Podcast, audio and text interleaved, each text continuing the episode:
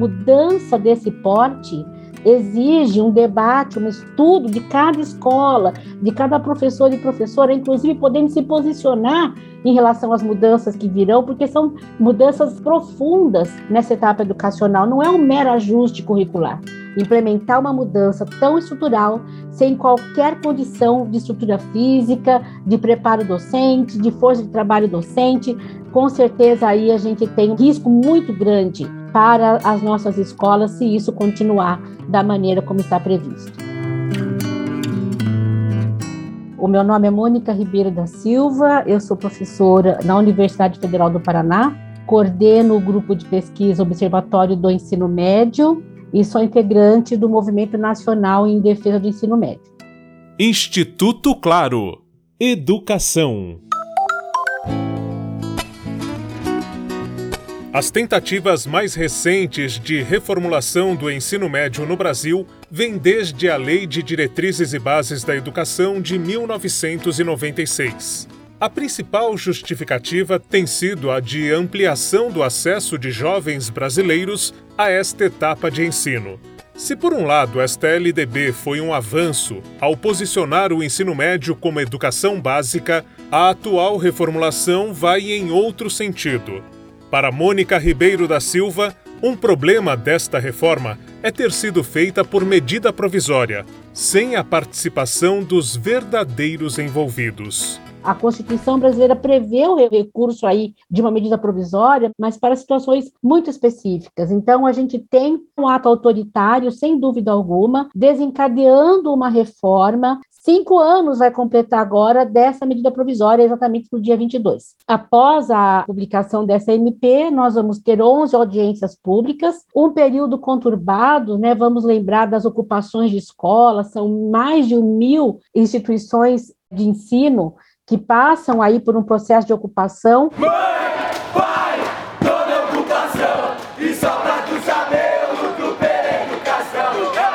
Nós vamos ter vários manifestos da sociedade civil organizada, entidades de pesquisa como a Amped, a Anfop, entidades organizativas como a CNTE, o Fórum DIR e tantas outras, que se mobilizaram preocupadíssimos com o teor dessa reforma. Então, ela inicia ali sem qualquer participação, sem qualquer debate mais efetivo, sem qualquer diálogo. Cinco anos depois, permanece sem participação. Hoje nós temos aí 16, 17 currículos homologados nos estados, sem que as escolas sequer tenham conhecimento disso, porque especialmente no cenário da pandemia e com escolas fechadas, as secretarias de Estado e os conselhos estaduais foram homologando currículos que são estranhos às escolas, aos professores e professoras, aos alunos e alunas, suas famílias. Para a pesquisadora do Observatório do Ensino Médio da Universidade Federal do Paraná, a reforma tem uma concepção educacional que leva em conta o pensamento do setor privado.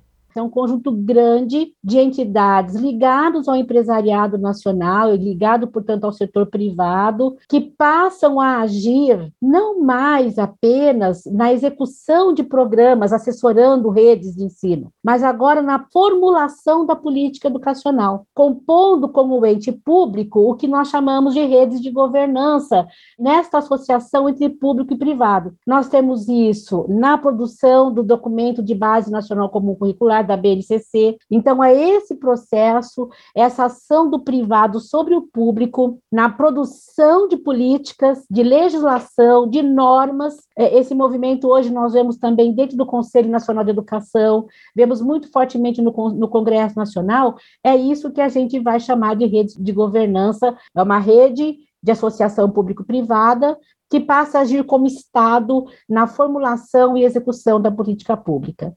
Com as mudanças previstas, o ensino médio perde o caráter de educação básica. O que a reforma propõe é uma divisão da carga horária do ensino médio em duas partes. Uma formação comum, que seria de no máximo 1.800 horas, hoje é 2.400, Então, há uma redução da formação comum. E a outra parte, que é a divisão em itinerários formativos. A lei previu cinco itinerários, ligados às áreas do conhecimento: matemática e suas tecnologias, ou linguagens, ou ciências humanas, ou ciências da natureza, ou o itinerário de formação técnica profissional. Essa divisão essa sonegação do acesso a todo o conhecimento próprio do ensino médio faz com que ele perca aquela ideia que foi posta na LDB 96 de que ele é educação básica, comum a todos, prevista aí como uma formação integral para todas as pessoas, e aqui não estou falando de tempo integral, estou falando de formação integral, como estava nas diretrizes de 2012.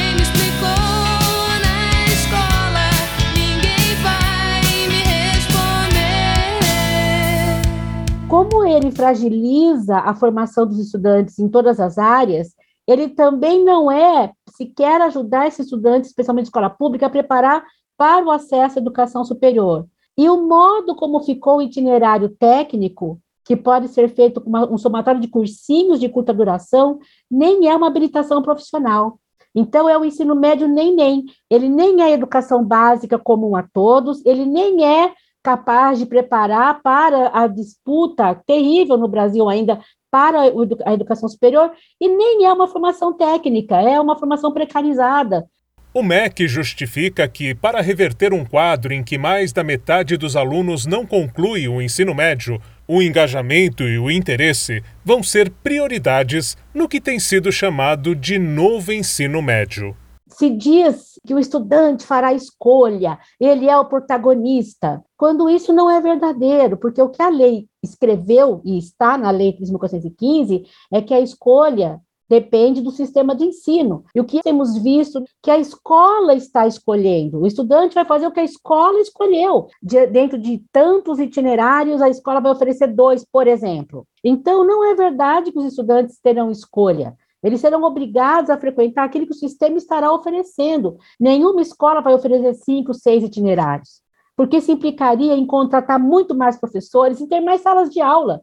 Imagine uma turma de 50, de 40 alunos, você ter quatro itinerários, cada um numa sala, você, você quadruplica o número de salas necessárias. Nem a estrutura física foi pensada para isso, num contexto de contenção de gastos, que tem aí, né, a gente sabe, a emenda do teto de gastos, que proíbe investimento, né, um aporte orçamentário necessário, se é que tem mesmo a intenção de implementar do modo como se está dizendo, de várias escolhas, etc. Né? Vai se mostrando falacioso.